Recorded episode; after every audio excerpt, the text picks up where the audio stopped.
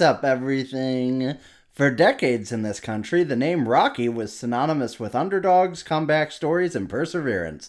This week, it's been synonymous with an entitled, self righteous jackass who can't understand why the billionaire plaything he inherited suddenly comes with all these unpleasant questions about tricky subjects like sexual assault and transparency. What should have been a weekend of fun and nonsense in Las Vegas has been yet again marred by one of the league's own owners. This league will never get any better, but we're going to keep talking about it anyway. It's exhausting, but let's have as much fun as we can, right? So let's get started and let's get angry.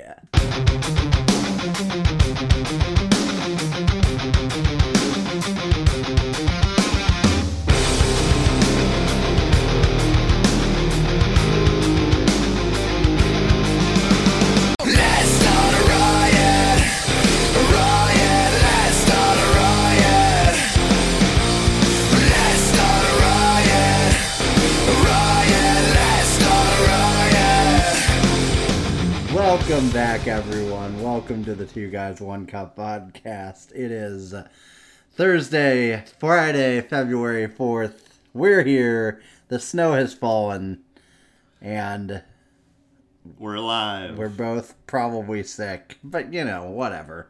We don't have COVID. We had that yeah, before. that's right.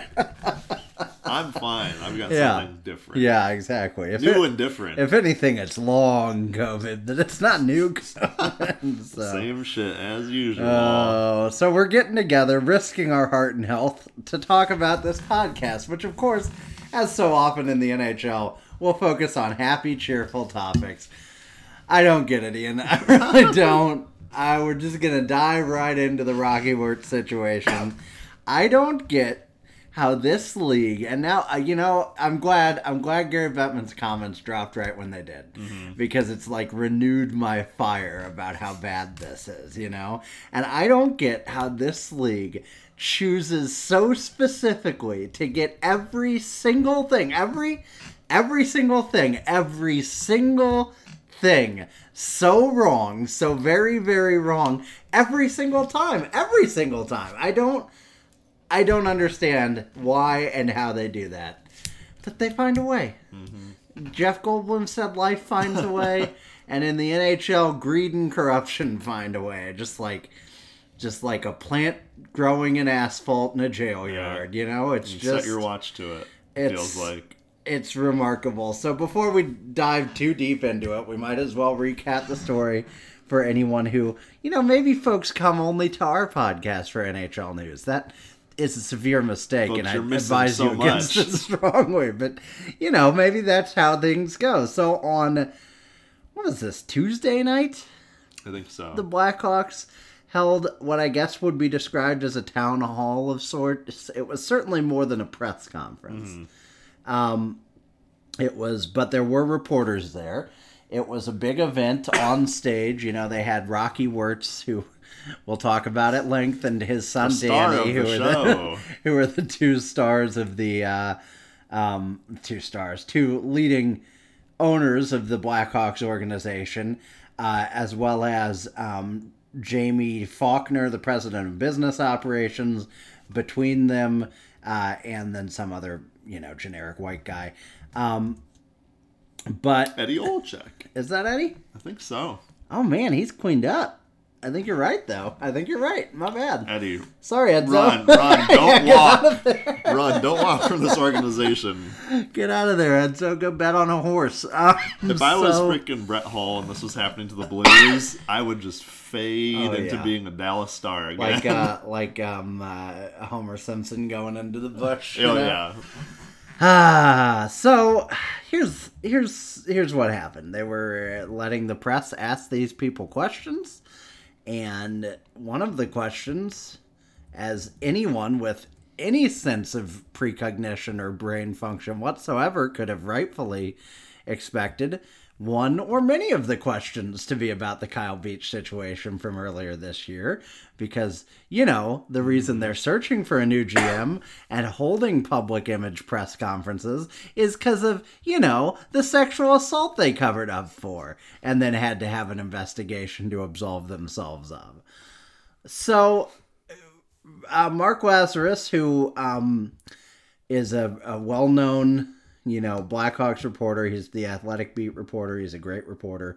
Uh, asked, stood up to ask this question, and he directed it at Danny Wirtz, the younger of the two Wirtz family, the um, you know, the the voice of the future, if you will. He said, "My question is for Danny." I know we're looking forward here, but I think we have to look back also.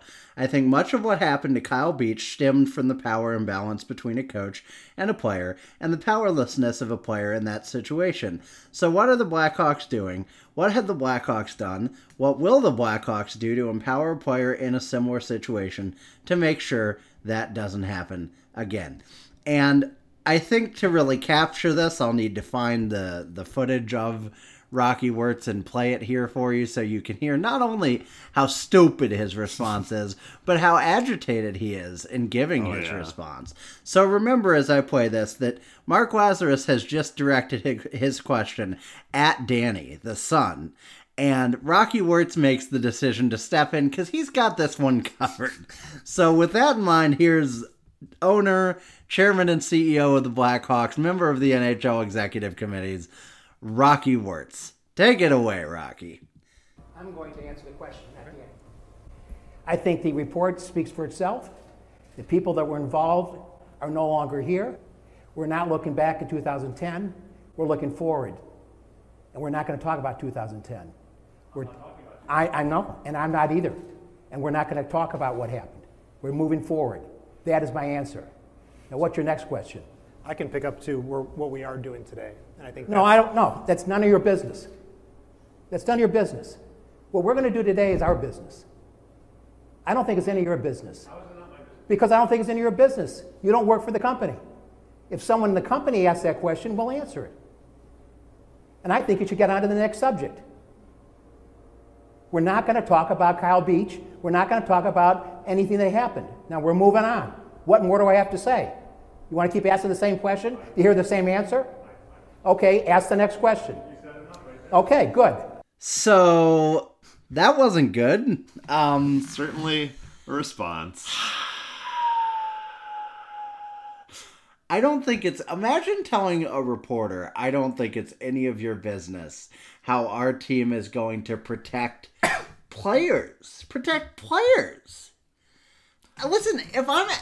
It's one thing to be pissed off of this about this as the hosts of a St. Louis Blues podcast. Mm. If I'm Alex DeBrincat, I'm pissed off about this. Mm. He didn't ask you what you're doing to, I don't know, train your medical staff on sexual assault or something like more obscure not that not that to be quite frank you shouldn't be fully transparent about any aspect of this anyone chooses to Right. ask about except maybe your specific communications with Kyle Beach or or John Doe 2 or 3 you know maybe maybe some of that for legal reasons that's off limits but anything within your organization you should both expect to be questioned about and be willing to give answers about. But beyond that, this isn't like this isn't like deep stuff. I, I saw Mark Lazerus tweet basically like I thought this question was a softball, Right. you know, like I thought it was pretty easy to say what are you doing what what are you putting in place to protect players from letting this happen again? And Rocky Wirtz goes off because Rocky Wirtz is a 69 year old man who has never, you know, I don't want to say he's never worked a day in his life. I mean, he runs a major beverage distribution business. I'm sure he does some work, but he's never had obstacles in his mm-hmm. life, really. You know, he's had rich white guy obstacles, I'm sure, but not, you know, hiding his mistresses and stuff like that, but not. Not real obstacles. He's never been told no a lot, Yeah, as it's like- Elliotte Friedman said. Surrounded by a lot of yes men, Yeah. for sure, in that position.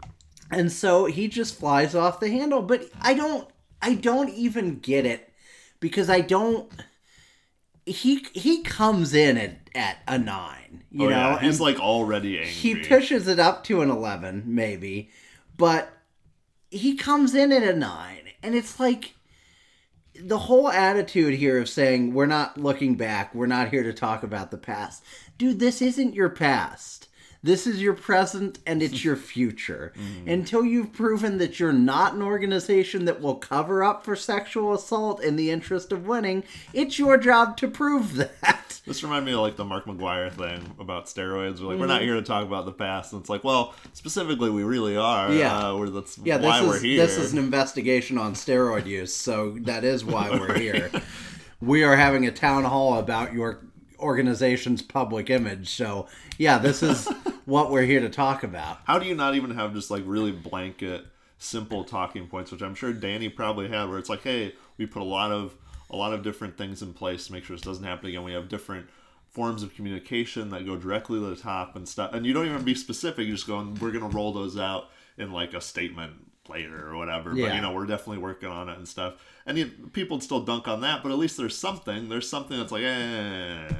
That's Yeah. your that's your boilerplate NHL team doing bare minimum. But it's like, do that. They didn't even do Follow the Get Bettman model and just say there's, there's a hotline. Yeah, we've got know? a hotline now. Like this was just so obstinate and just like, no, I don't, we're not going to talk about this. I don't like this subject. It's like, yeah, Rocky, nobody nobody likes this. Yeah. no one enjoys speaking about. Everyone this. in this room and everywhere on Earth would have much rather what happened to Kyle Beach just not have Yeah. happened. The irony of like the pro- other than the, the other than the thing happening to Kyle Beach.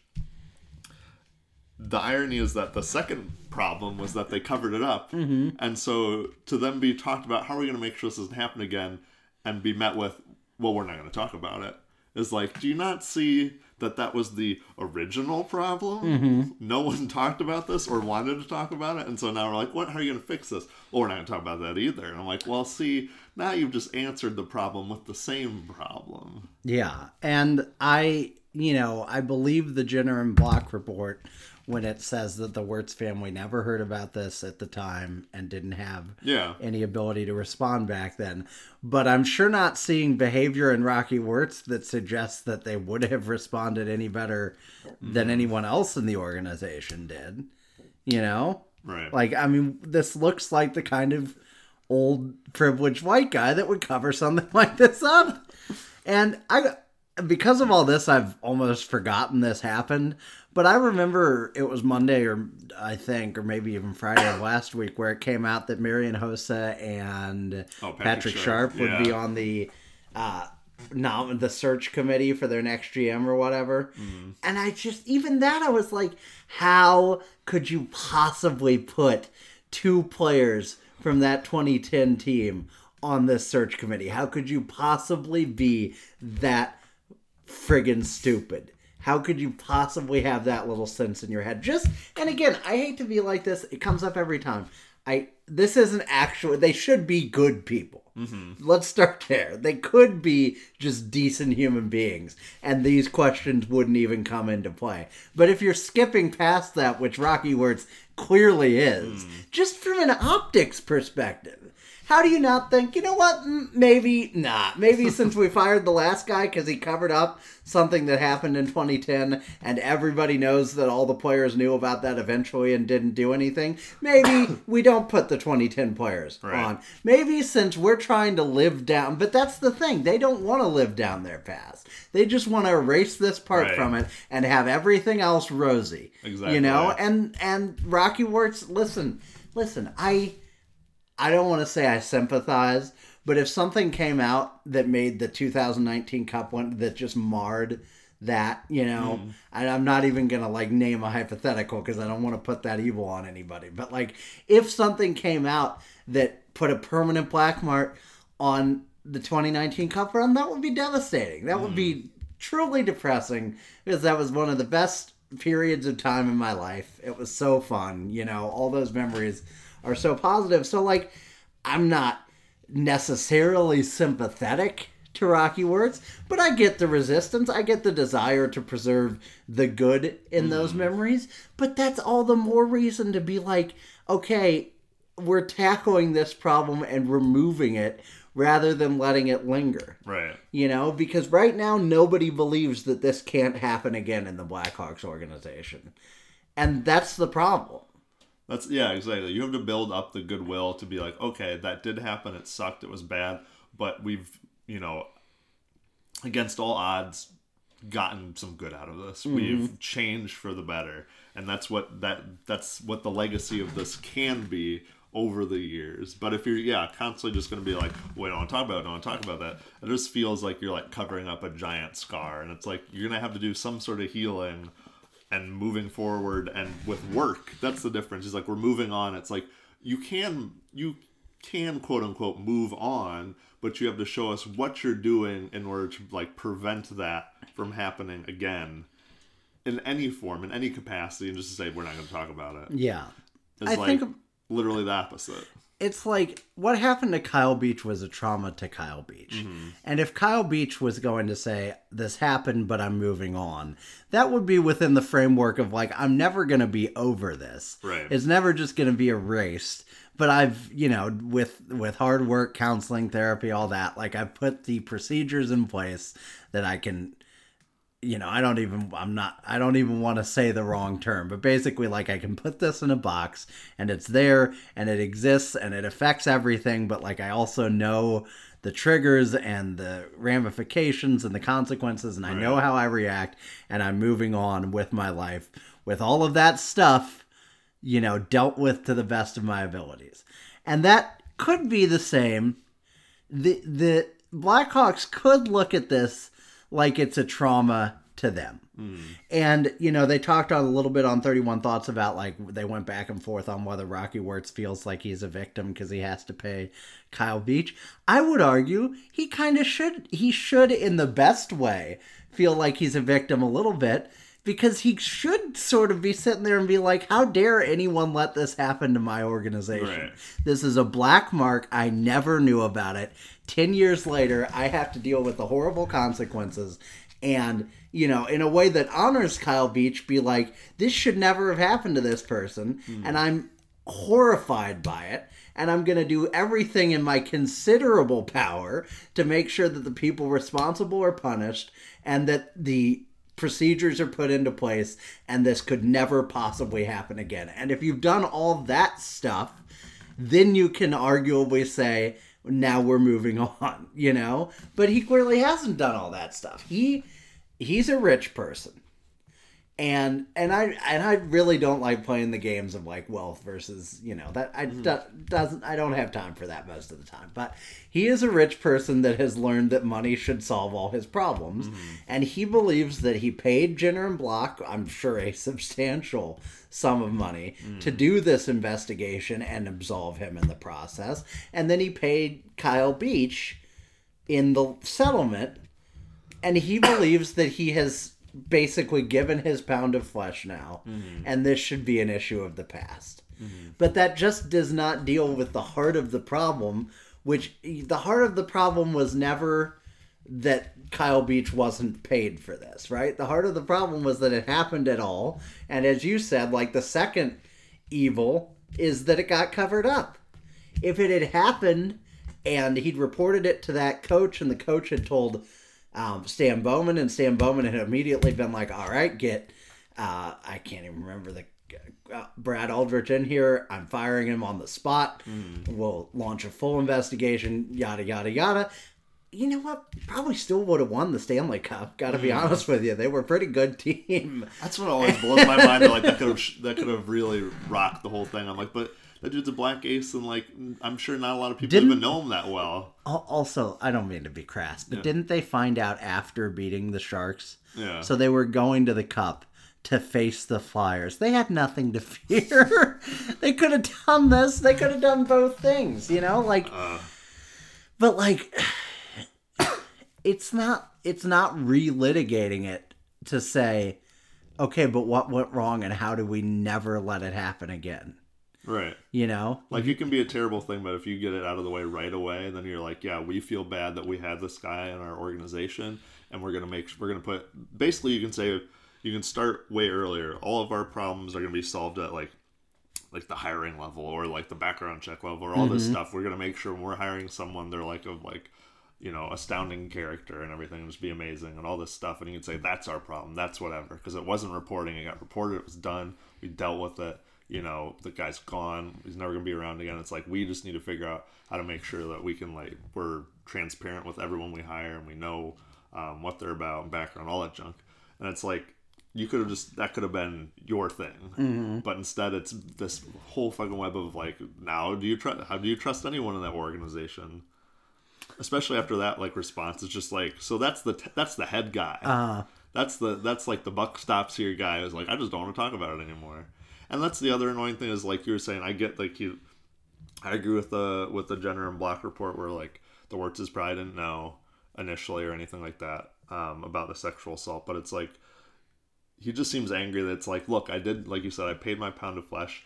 I didn't do you know, I didn't know anything about this. Why are you angry at me? And it's like, yeah, dude, we get it. And that's great.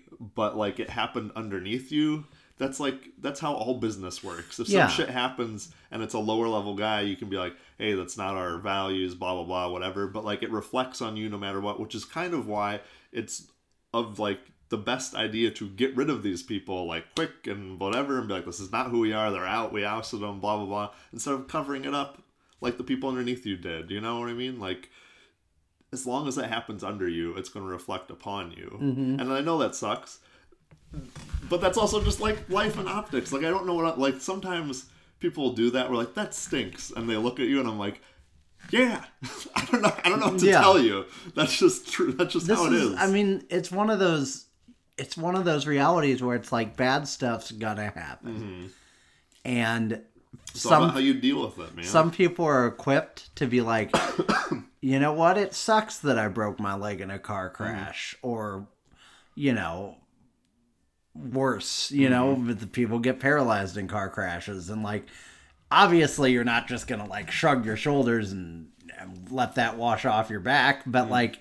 Some people are equipped to deal with that and fight through and mm-hmm. become as mobile and independent as they can, and other people just aren't. And this is one of those situations where he's like, this guy just is not equipped for any adversity. He's lived a decade of yeah, it's the sa- you know I, I- don't mean to make it a hockey thing, but it is the exact same mindset that goes into trading your uh, the farm to get Seth. I almost said Seth Rollins, Seth Jones. We'll talk about him later. what did it get Seth Jones from Columbus and then paying him an arm and a leg when what your team clearly needs to do is rebuild, but you don't even have. A, you don't have a framework in your head for rebuild because you've had so much success that like you just believe that the good times are going to roll forever you know? Well patty and john are still here so we're still a competitive team you know? And it's like mm, but no yeah but like that same mindset basically says i i don't deal with adversity. I don't suffer the consequences of adversity i smash right through adversity Right. and once i've done the smashing it's everyone else's job to admit that i've smashed Yeah. even if what even if they have to pick up the pieces. Yeah, you know? so they're the cleanup I've crew. got Seth Jones, and now he's one of my three untouchables. Even if he's not any damn good, even if the team's not any damn good, it doesn't matter because I've done this thing, and that's the bottom line. Mm. Because Rocky Ward said so. But I, you know, it's in this case, it's just the same. And that's the thing about it. Nobody, first of all, nobody even asked him a question at all. Hmm. It wasn't like, Rocky, what are you doing to ensure players don't can Right. report this? You know, have you opened your door to every player complaint there could possibly be or whatever? Mark Lazerus is literally asking the most powder puff question he can ask to Danny Wirtz, and Rocky decides to jump in and get angry. And that's the thing. That's the thing. I just cannot like. The more I think about it, I just cannot fathom how you you knew. It's not even like you didn't know. Mm. It's not even you can't even make an argument that you thought that you were going to bring 20 reporters or however many reporters into this town hall and not get a question on this. Right. So you knew it was coming, which means you were sitting there waiting to give this answer. You know, I, as far as I know, there was no catalyst. Mark Lazerus didn't ask any other questions. Right. There wasn't anything that built up to this. I don't even think it was like an hour of questioning about Kyle Beach. You knew this question was coming.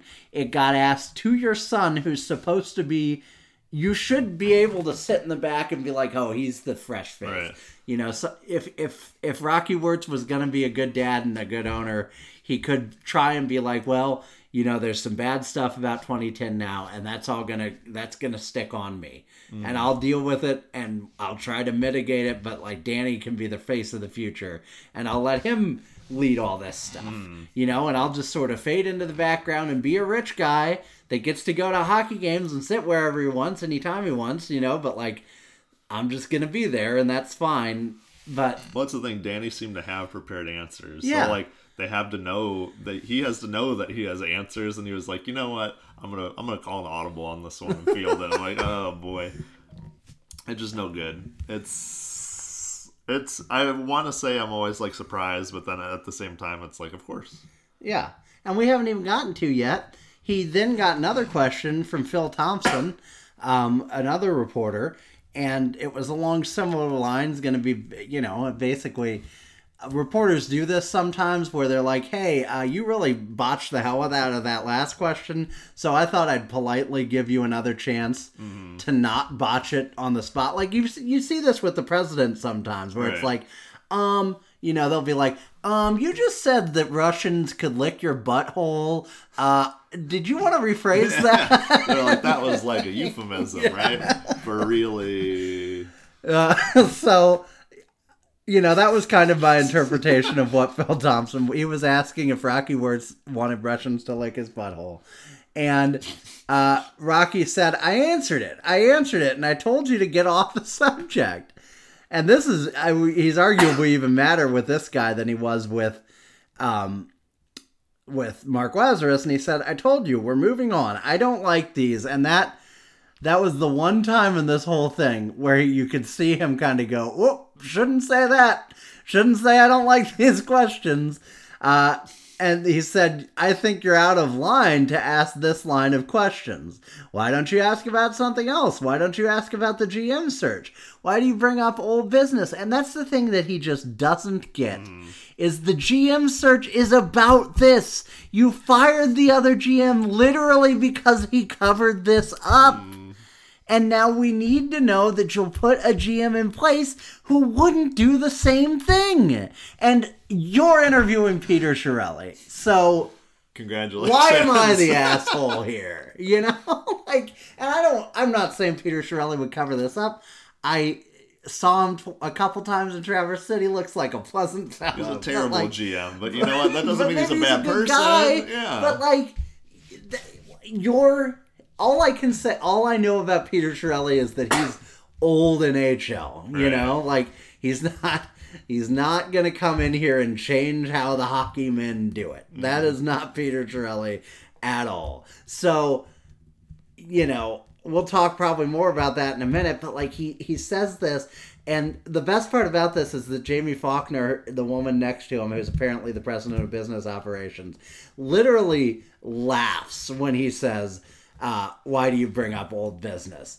And I, I can only, I mean, she can't be on his side, so I can only assume she's laughing because he's, she's thinking, "You idiot! This is the all of the business right now. there is no other business." she's like, so wait, she's president of hockey operations, President of business. business operations. So yeah, I think she was also like part of the nine women that were part of the draft yeah. thing where they had uh, Stan, Stan Bowman, Bowman. bring them out front and everything. Yeah, I.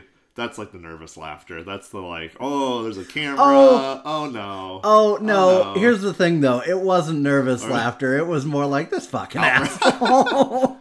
uh it was I think she was well aware of like what of how she was coming off because then at the end of all this, she he tells uh the reporter Phil Thompson that he's finally asked an appropriate question and he says and I think Jaime can answer that and he give and she gives him like the coldest side eye I've ever seen. So it's fun. You should go back and watch that part of the clip because she seems like a bad bitch and I don't want to cross her. But like I, that's what are you going to do? Like here's the thing. What you should do honest to God, is Danny Wirtz should say, Dad, shut the hell up. You sound like an idiot. Live on stage. You don't get this. Let me answer this Yeah. question. But he's obviously not going to do that, and nobody's going to do that. I'm not saying that's a Danny Wirtz problem. Nobody's going to do that. Every single person on earth is also just going to sit there and watch this train crash, you know? Because there's nothing else to do. But like I don't I don't know. You they won't. They won't. They will not do anything to Rocky Wirtz. But if this organization cared about its image, mm-hmm. I don't know how you don't send Rocky Wirtz out to pasture Yeah. in some way where you know he's not actually gonna leave. He's not gonna sell the team, obviously.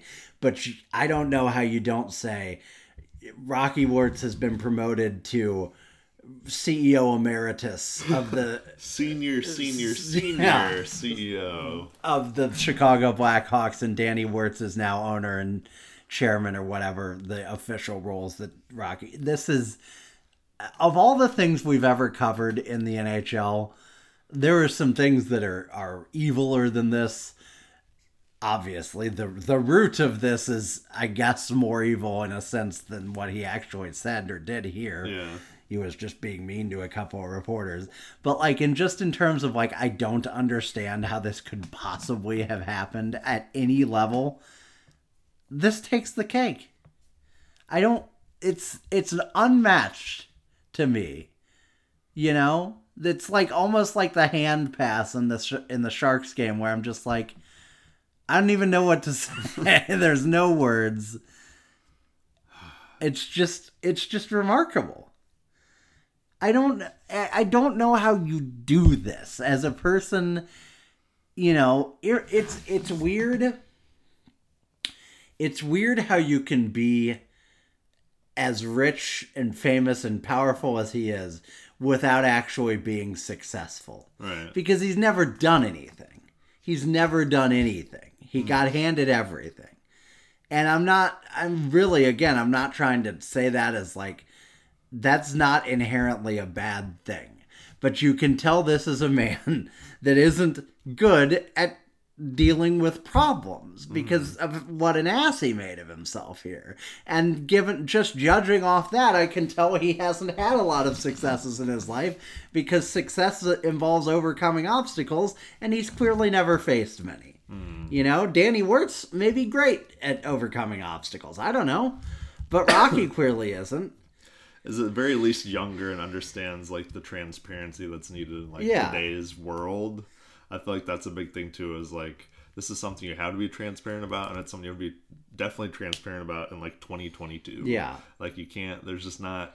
gonna cover this up and said no more of this talk in 1993 because uh, who's gonna tweet about it? Who's gonna get on Facebook and yell about? It? Who? No, Mm-hmm. you know, nothing's gonna happen. You could actually literally make it go away. Yeah. But I was like, now they're just it's never gonna happen, dude. With especially with how many people are outraged now about this, like it's just everywhere. Mm-hmm. Like Rocky Wirtz seems to have that like pre Watergate mindset, which is weird because he was like 23 or 4 when it happened. You would think he'd be of that generation, but like, you know, there's there's a lot of talk about like that was the end of just trusting the government, you know, like the boomer generation. they were just like, "Yep, if the president said it, I'm on board." And that was like that was the end of it, you know? And like uh, that's kind of I think that's kind of how he's thinking. It's just like we're the Blackhawks and we said we took care of it. So you just need to believe we took care of it. Right. And it's like I I will choose to believe you when you show me that there's a reason to believe you. Right. And also, and this is the other thing I don't get. No one owes you shit, Rocky. No one owes you anything. Hmm. The, you are offering a service. This is we forget about this in sports because it doesn't run like an Arby's, you hmm. know, or whatever.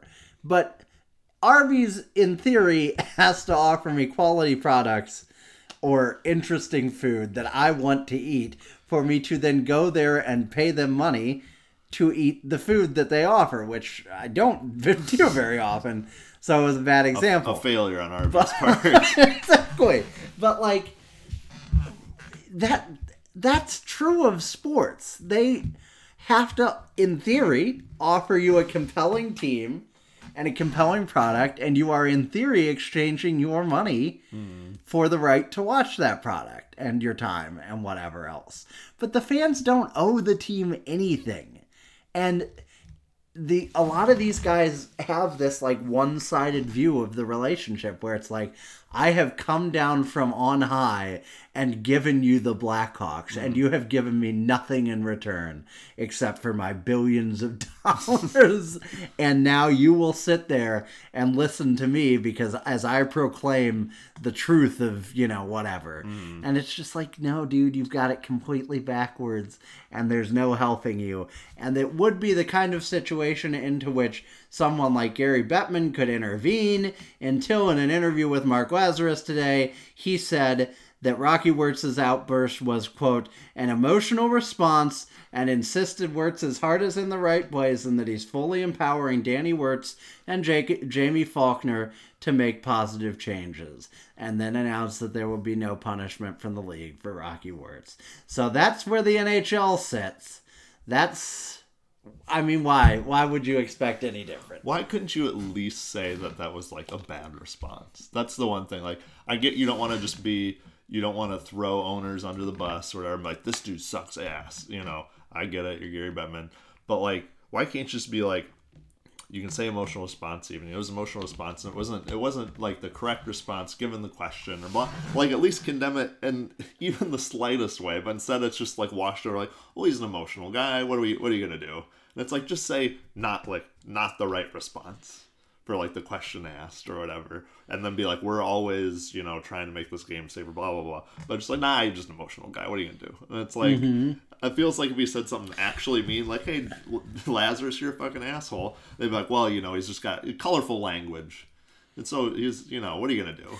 Gary is so keenly aware that he like works for the owners, mm-hmm. but like he forgets that he's more powerful than any one of them. Probably than any five or six of them, let alone one of them, you know? But like even who's the guy in Boston? oh uh jeremy jacobs Jeremy Jacobs can't like single-handedly get rid of Gary Bettman. well i just understand like as an owner And also, doesn't this look bad on your league Yeah. Yeah, well, for sure. You think the owner of the Winnipeg Jets is like, yeah, go get him, Rocky, or whatever. The one- like, yeah, the one that went out of his way to go to bat for a shovel day off was like, oh, well, sorry. Bad no, choice. No, no, but I mean, I think it's good because he's like, yo, we want, we're trying to make this, you know, we're we're trying to go along with all of this, and then you get this dude that comes out and steps on a fucking landmine purposefully, and Yeah. you're just like, dude, what the fuck? yeah, probably true. Yeah, no, that's a good point. Yeah, it's just like, I don't. I Like just. Rocky, that'd be that'd be the fucking uh, text chain. Rocky, shut the fuck up, like, dude. it is I, I one of the th- I probably said this before. I'm sure I've said this before, but like I'm just I'm just fascinated by collective inaction. It just it truly I mean like it's tragic usually, but it truly blows my mind how a whole organization can just rubber stamp something like that even though even though you know you know that most of the people are individually not okay with this mm-hmm.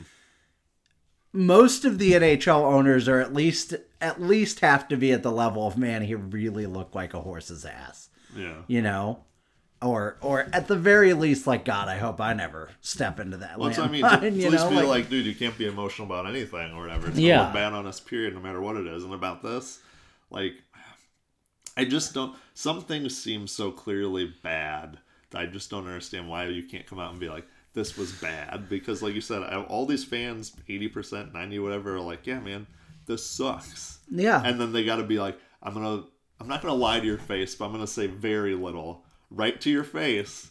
And we're all just to be like, just just say not that response was you could say that response was not ideal um i just don't i don't know man. It's gary bettman i guess shocks me the least because he's such a lawyer that like someone could be like i don't know someone could be shoot another person in the nhl and he'd be like well you know things happen or whatever. Or just like he'd somehow lawyer his way out of it like you know what? That's you know that's just uh heated heated moments between two people and it's like oh my god like just make a comment make a stance on anything that's kind of the whole point of all this is we need the blackhawks or the nhl or both to stand for something like this will not happen again and here's why. And they're just so limp about it. They're so constantly limp.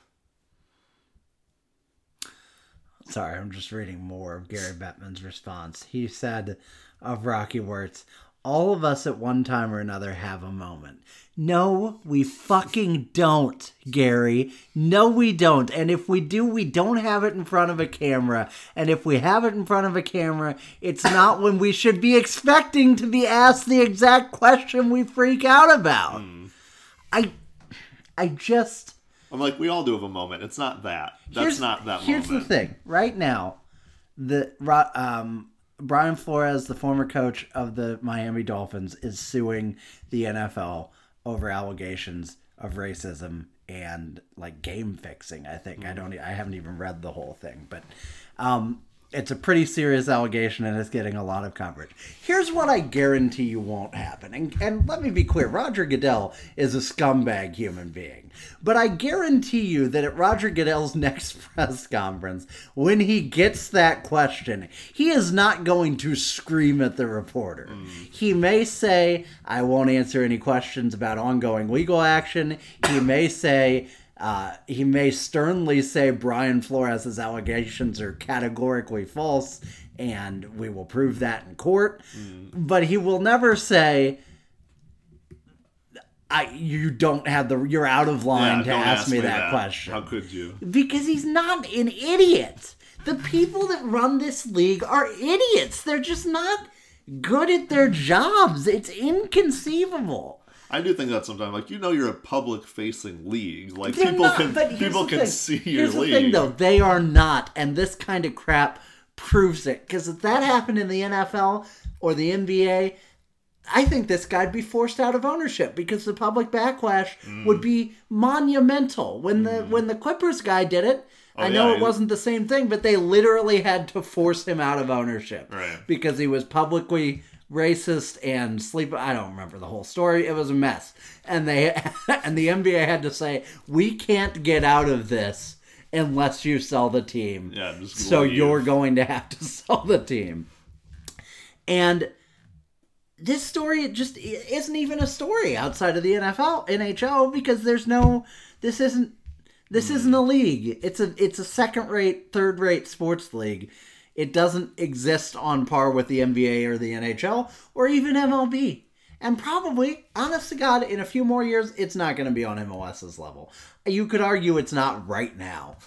But by the time when I guarantee you, when the U.S. hosts the World Cup in 2026, bye bye NHL. You're the fifth, clearly. By hmm. then, you're the fifth sports league. Because you know, whatever, for better or worse, check out our other podcast if you want to hear more about soccer. They're up and coming. But for better or worse, the MLS is clearly aggressively expanding mm. to be in as many markets as possible before the 2026 World Cup. So that when it happens here, because that also is how they got kind of their first shot in the arm when we hosted it back in the 90s. When it happens here, you know, they'll be prepared and they'll have the framework. And not everybody agrees with that strategy, but it's going to work to some extent. I just say it seems at least like they're trying something, and it could be smart. This seems like two things the NHL never does: never tries done. things That uh, could be smart. smart. yeah, exactly. Um, Don't forget the Guardians project, Stephen. That was a slam dunk. I just it's there was a moment when I first heard this. There's always a moment, right, where it's like I'm not sure I can do it with this sport anymore. I'm really not sure I can. I mean, because they so At the beginning of all this, for sure. I think because it was kind of the start of the season. I Yeah. was just like, I'm just not. I'm just not interested. Yeah. now. And listen, I we've been talking all about Rocky Wirtz, and I hope it's understood that all of that is in the in the shadow of the true evil, all being what happened to Kyle Beach. Yeah. This is just the fallout from that. But like, it's just, I just they're never gonna save themselves. You know, it must. I I hate to be this bleak, but it must be like watching someone with dementia, where you know it's only gonna get worse. It's not gonna get better. And then eventually they're just gonna die. Well, that's what I was wondering. Is like, how is this league still like teeter onward? I just I don't. it's so at odds with itself where it's run by just such old, old, old men, and yet they're trying to be like, look at Trevor Zegras, he's got an Instagram, and it's like, and that's a young guy, but he does the Michigan sometimes, and that's bad. And I'm like, man, what is like, get like get out of your own way. Yeah. you see, someone, someone at some level in the NHL seems to understand that this league's getting younger and they have to move forward and they have to be more engaging with fans and they got to be as, as transparent as possible because people are interested in like in stories about people and characters and all that stuff but but the people at the top are just do not mm. give a shit and that's actively working against it to the point like you said if they don't get out of their own way they're just gonna they're just gonna fall apart man we're gonna we're gonna talk about another organization of which this there's a lot of parallels when we probably talk about our Royal Rumble review since we were both there live at the end of this. But it is there is nothing more depressing. I want everyone on earth to live a long, healthy, happy life, right? So there is nothing more depressing than when you enjoy something and it is being so badly mismanaged that your only hope for it to improve is for people to actually die. And I don't like, I'm not trying to be bleak, but like, Gary Bettman either needs to retire or or be removed from his job in another way, Yeah. or it's not going to be get better. Rocky Wirtz will be the owner of the Blackhawks until he's dead. And I don't I'm not sitting here wishing for Rocky Wirtz to be dead cuz I truly think that's like wrong mm. to say that. But I also don't think the Blackhawks, you know, listen, I'm not I'm I I know well enough to not pin pin all my hopes on Danny Wirtz either. Like he's gonna save the ship, sinking ships all by himself. But like I know there's not a prayer with Rocky Wirtz, so my only hope is eventually Rocky's gone and Danny's in charge, and maybe there's a chance. And that's a depressing place to be in. You know, mm-hmm. it's just depressing to be thinking, well, this just isn't gonna get better because we've seen yeah we've seen no evidence We've seen 30 changing. years of evidence with Gary Bettman. We've seen probably that many years with Rocky Wirtz. We've seen them bungle every situation. They didn't, it's not like they handled the Kyle Beach situation itself all that well. Mm. They handled it maybe marginally better than your low, low, low, low, low expectations would have expected them to handle it. But that's about all you can say. It's just bad. it just really it sucks hard. Um and I don't know. I, ju- I just don't. Yeah, I don't know. I don't really have much more to say about it. I guess. Yeah, I mean, that, like you said, I don't think anything's really going to come of it, but it just I think that's the moral of it. It just sucks because you just know, well, this won't change. Yeah, and we're gonna and we're gonna forget about it, partially because time will pass, and partially because they'll do something else. I was gonna say, wait for the next one. Wait for the next problem. I I was really, you know, I don't I'm not a big skills competition or all-star weekend guy, but when they announced earlier this week that they were going to have um guys shooting targets at the Bellagio fountains and some other some other big thing that I forgot that was really Vegasy and really cool, I thought. I was like, hot damn, they're doing something creative to make the sport look a little flashier and cooler. Right. And I'm sure it wasn't a Gary Bettman idea. You know, didn't they do that target thing at, at uh, the Blues All Star game and like everybody loved it and Gary Bettman was like never again? I may be mis- misremembering that, but it feels like that was They great. they brought back like um, physical like target plates in the net now. Yeah. because I know they were doing like the pressure ones, whereas like you didn't break apart when it got hit with a puck; it just went green when you hit it. Uh-huh. People hated that, so now it's back to being like shattering little targets. That's fun. Yeah, but like that I my point was all to say like I've never been a big um all-star game guy, but like this should be the weekend where at best at worst you're not thinking about hockey much. Right. And at best you're enjoying the all-star game as like the central spectacle of the sport. right. And instead, it's got this pall over it cast by Rocky Work, Rocky Wirtz, because he's an asshat and can't can't keep his mouth shut, you know. And literally, that's all he had to do. And that's like, I, again, I'll stop. I'll stop. But literally, he wasn't even asked the question. He just had to sit there and fume. We've all sat somewhere silently and fumed before.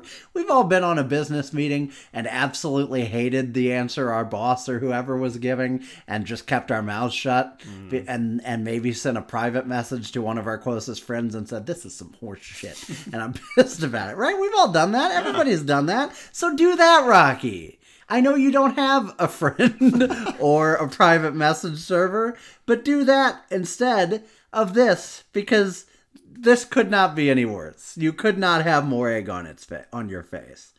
So there we go.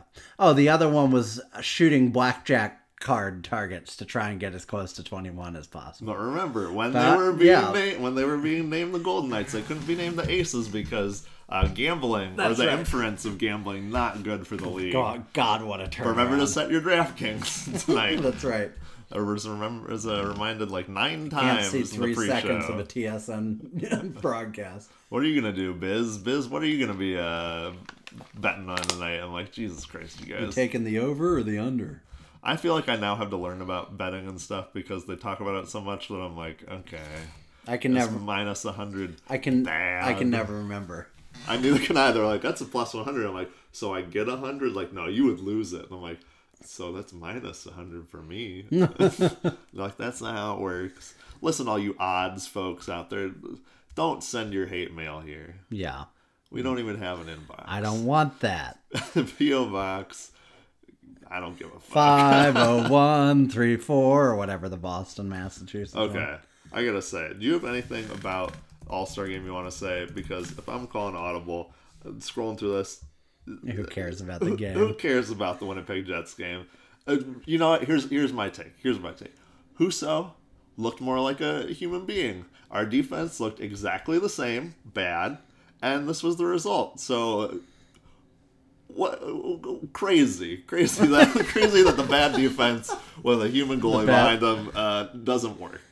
Yeah. Um. I did see some stat somewhere that like Faulk and Krug like result in a lot of offense for the Blues. Also, they're like monumentally terrible Yeah. as far as like giving up shots, and it's like, oh, oh no, oh no. Do you remember? It might have only been last year, but it might have also been the last time we missed the playoffs.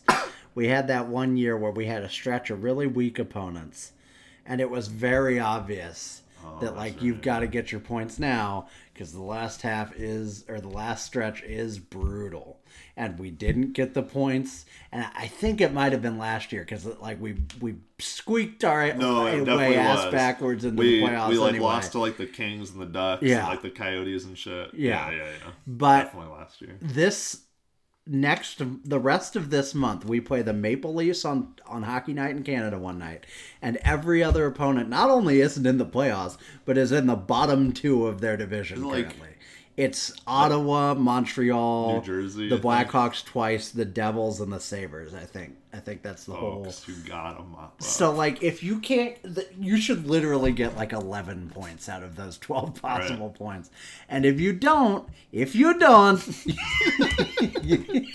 we needed this. Yeah, but like, all I'm saying is it's like it's setting up that way where like if we come out rocky out of the break, look out in the second half because we could be in some real trouble. So yeah, to your point, like the Blues were leading the division maybe like two or three weeks ago, um, and then they had a they had a bunch of games in hand. So teams like the Avalanche and the Wild, I think, had quite a few postponed games. We're behind the Blues by a little bit, but now they've caught up. Blues have played 44 games. The Wild have played 41 still. Predators 46, Avalanche 44. Um, the Avs, the Preds, and the Wild all lead the Blues in the Central Division. The Avalanche have 68 points, Predators have 60, Wild have 59, Blues have 57. Then there's a good solid nine point drop off uh, for the Stars behind the Blues. So, like you mentioned earlier today, Blues still in the playoffs within the division. Still making that as long as the Stars keep, you know, fumbling back there. No problem there. But there could be some significant separation, especially because the Wild are already two points ahead of the Blues with three games in hand.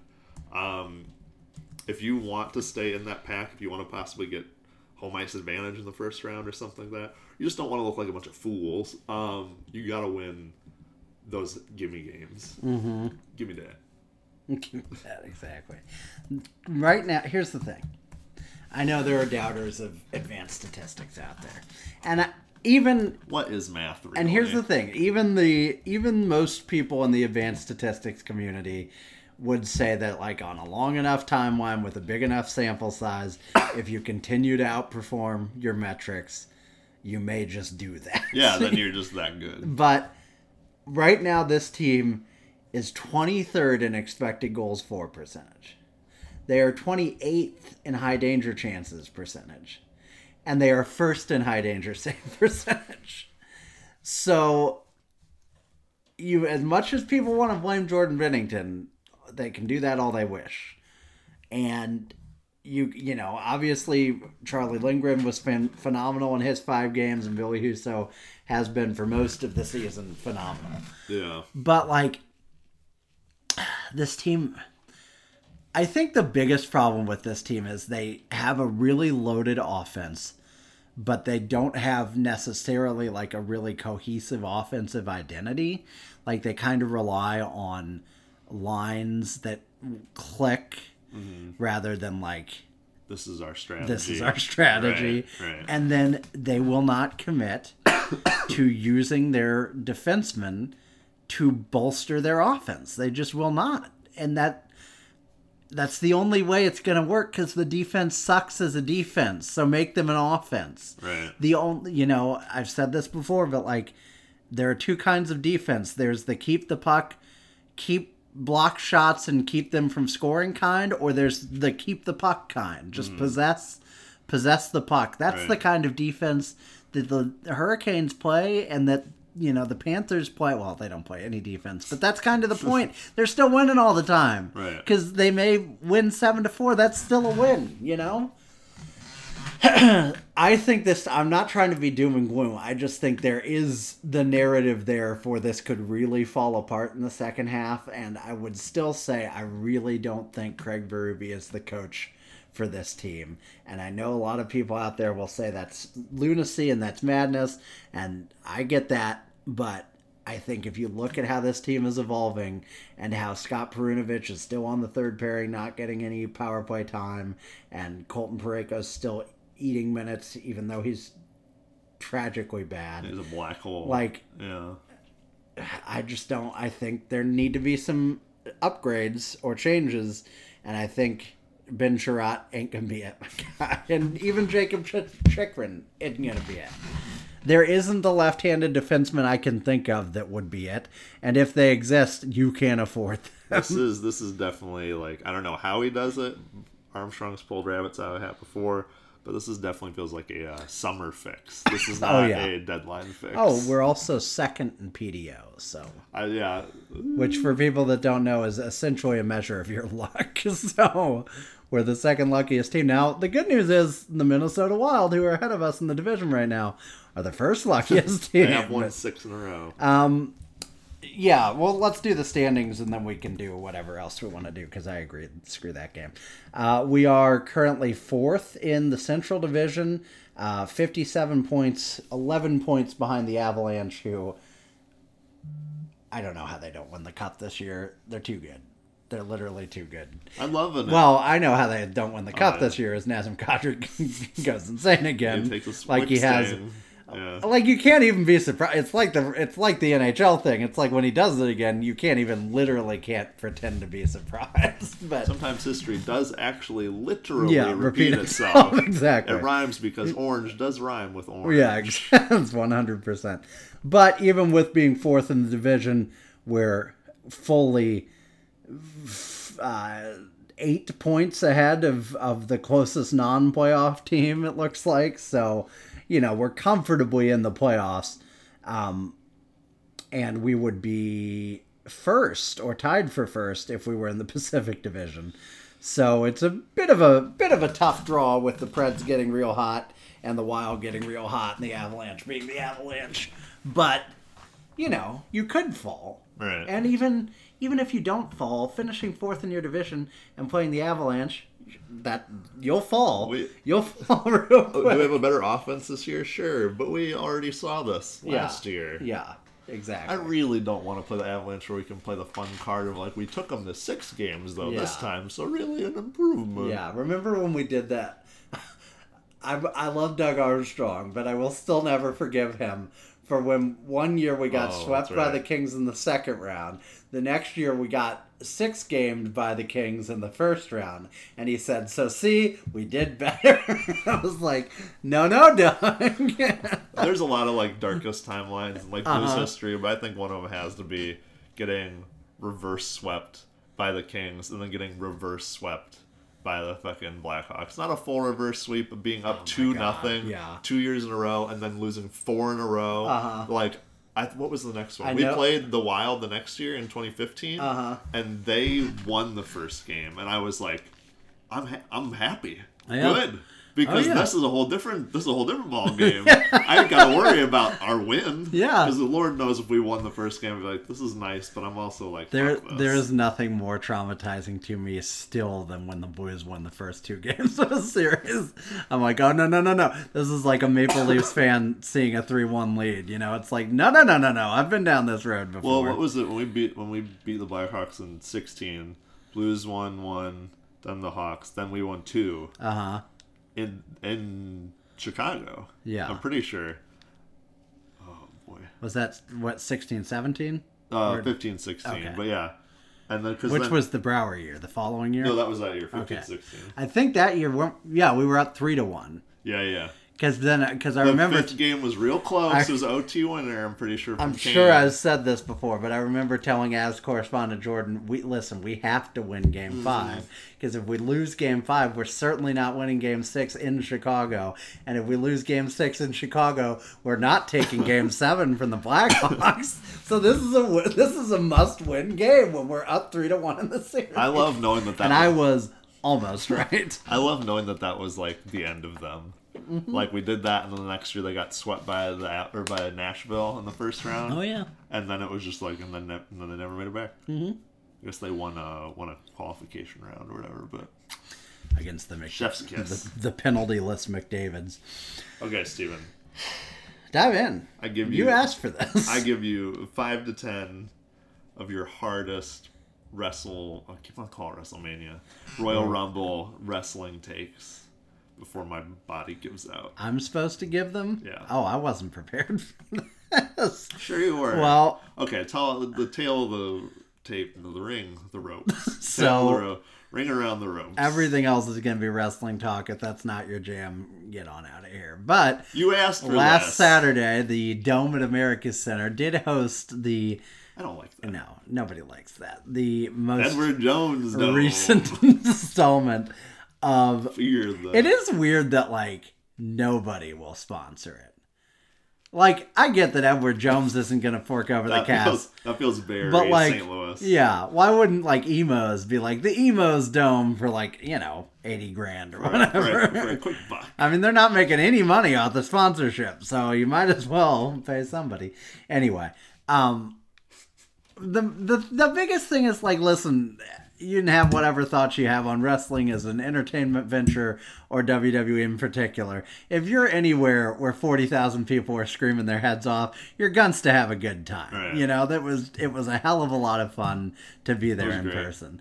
The I called every result to a You T. did. I texted my friend Curtis texted me as I was walking into the venue uh, at like six fifteen, and there was and was like predictions and spoilers. If you if you don't know, I was like, uh, well, Brock's gonna lose to Bobby Lashley and then gonna win the men's Royal Rumble, and Ronda Rousey's gonna come back and win the women's Royal Rumble, and all that happened. So.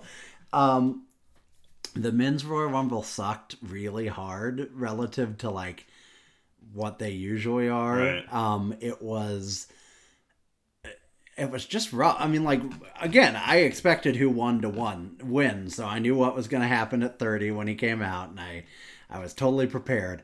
Um, so it wasn't even that. Like usually there'd be the disappointment of, oh my god, they had this guy win again. But like it, I was like, my, I had steeled myself for it, so it wasn't that. But it was just like the the women's Royal Rumble was like all surprises and fun. And like even the people, even some of the people that you knew were coming, like where you see rarely enough that it was like, okay, this is still cool. We're still gonna like pop for this. Yeah. The men's Royal Rumble was like ninety five percent people that are on the roster, and the surprises were like Bad Bunny and Shane McMahon, which like. No insult, Bad Bunny's incredible. He's nuts. What Is he this does. dude like doing a rest? Is this guy now gonna wrestle? I guess like he seems to be. the more I read about it, the more I, it wasn't like it was a guest appearance sort of thing. We were like, "Oh, he's looked really good," and I was like, "Wait a second, You he's know, like he's gonna do more. He definitely, almost certainly, will have a WrestleMania Interesting. match.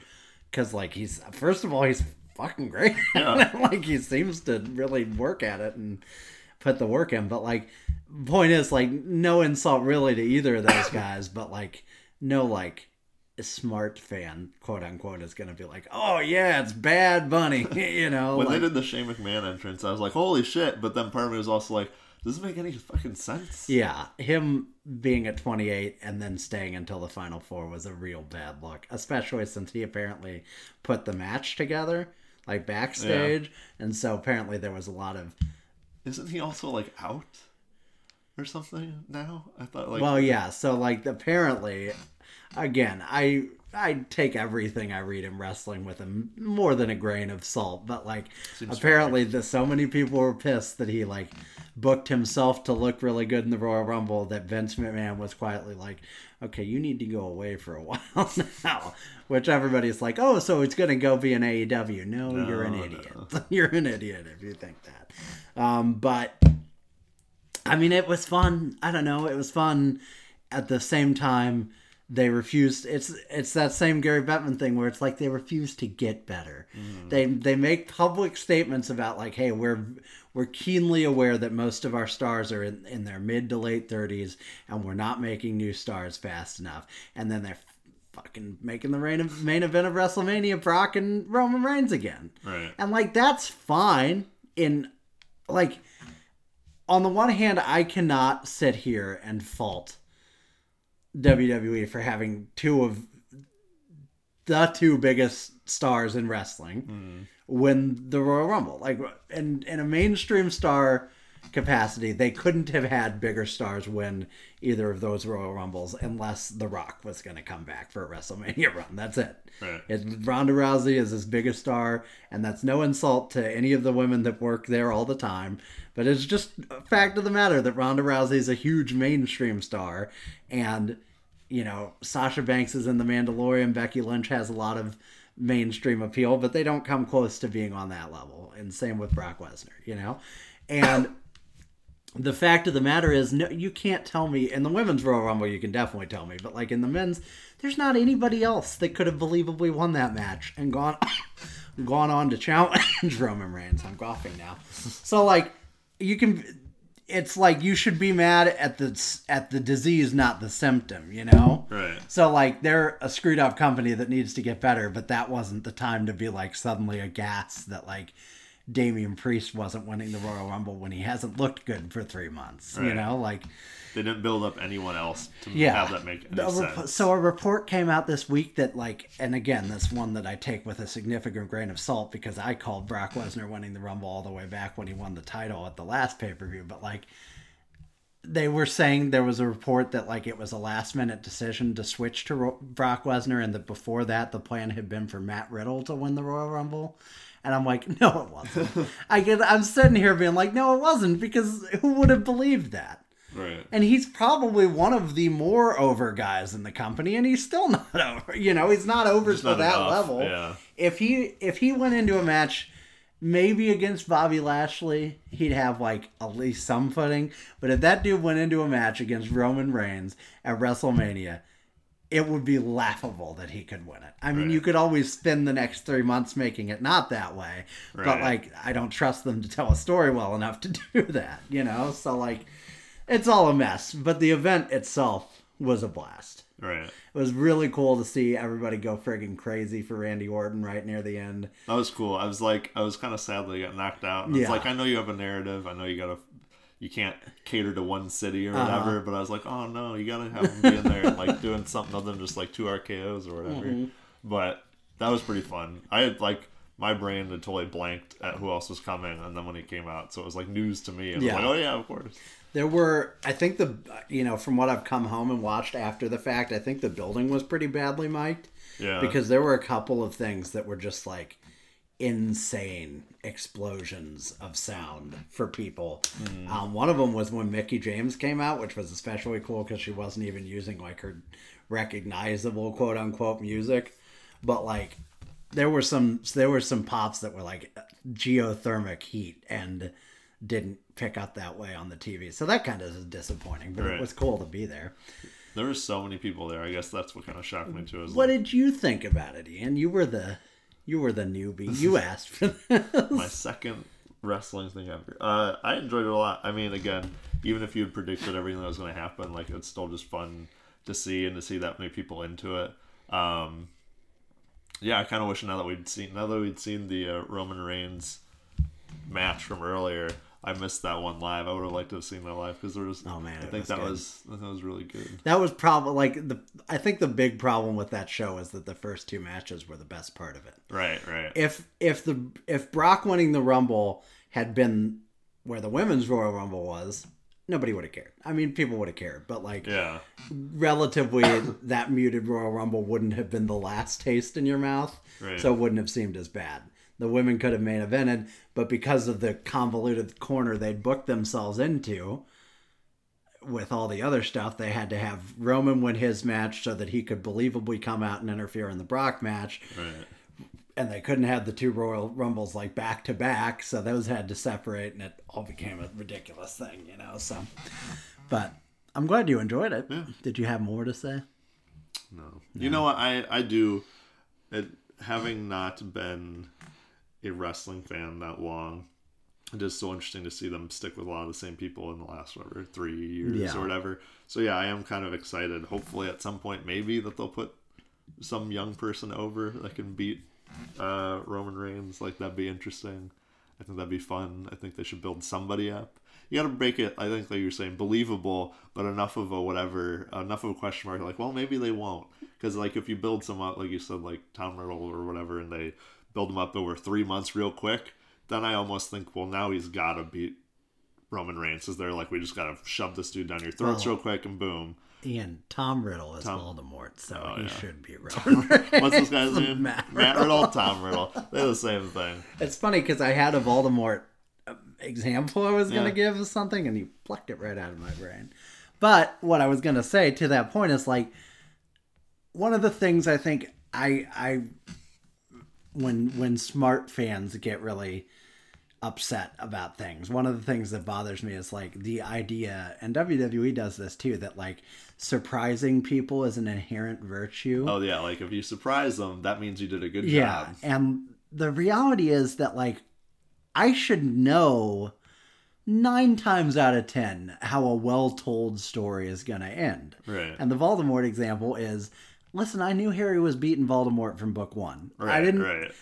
there was no not like, oh, mystery "Oh, I don't know. that in Is this series of children's novels, the end of a seven-book series would be, and then Voldemort killed Harry, and the Wizarding World descended into darkness. Like that wasn't Finn. that wasn't gonna be it, you know. So like, it's not that you have to. It's not that you have to tell the story. It's not that you have to just put in surprises for surprises' sake or or lead people down the wrong path. You just have to tell the story in a way that it's compelling. Right. You know? Like I knew a, lo- a lot of times the best moments in wrestling are when you know something pretty much has to happen, but you still don't you're, You're not still not going to 100%, believe it until you see it.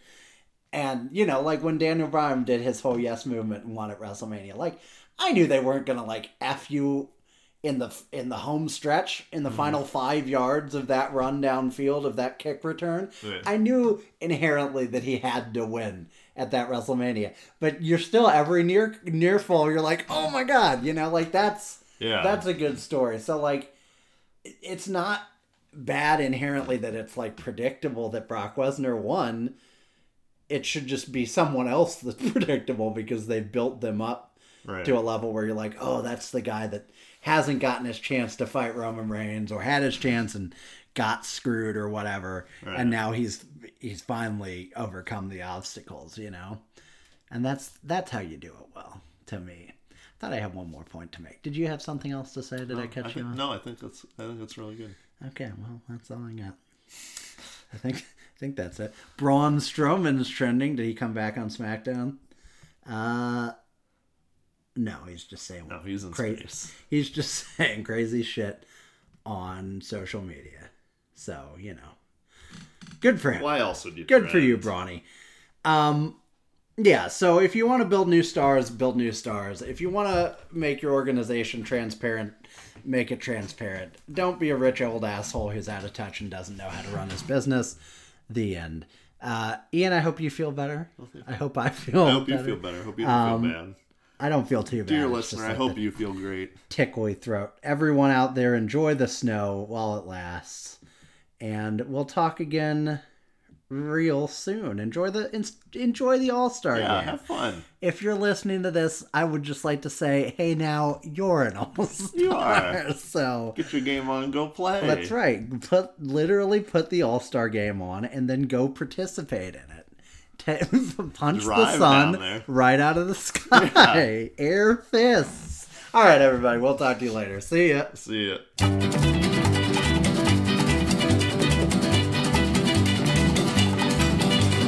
Bright light city, gonna set my soul, gonna set my soul on fire. Got a whole lot of money that's ready to burn, so get those stakes up higher. There's a thousand pretty women waiting out there. They're all living the devil may care, and I'm just a devil with love to spare. So viva Las Vegas, viva Las Vegas. How I wish that there were more than 24 hours in the day. Even if there were 40 more, I wouldn't sleep a minute away. Oh, there's blackjack and poker and the roulette wheel. A fortune won and lost on every deal. All you need is a strong heart and a nerve of steel. Viva Las Vegas! Viva Las Vegas! Viva Las Vegas with your neon flashing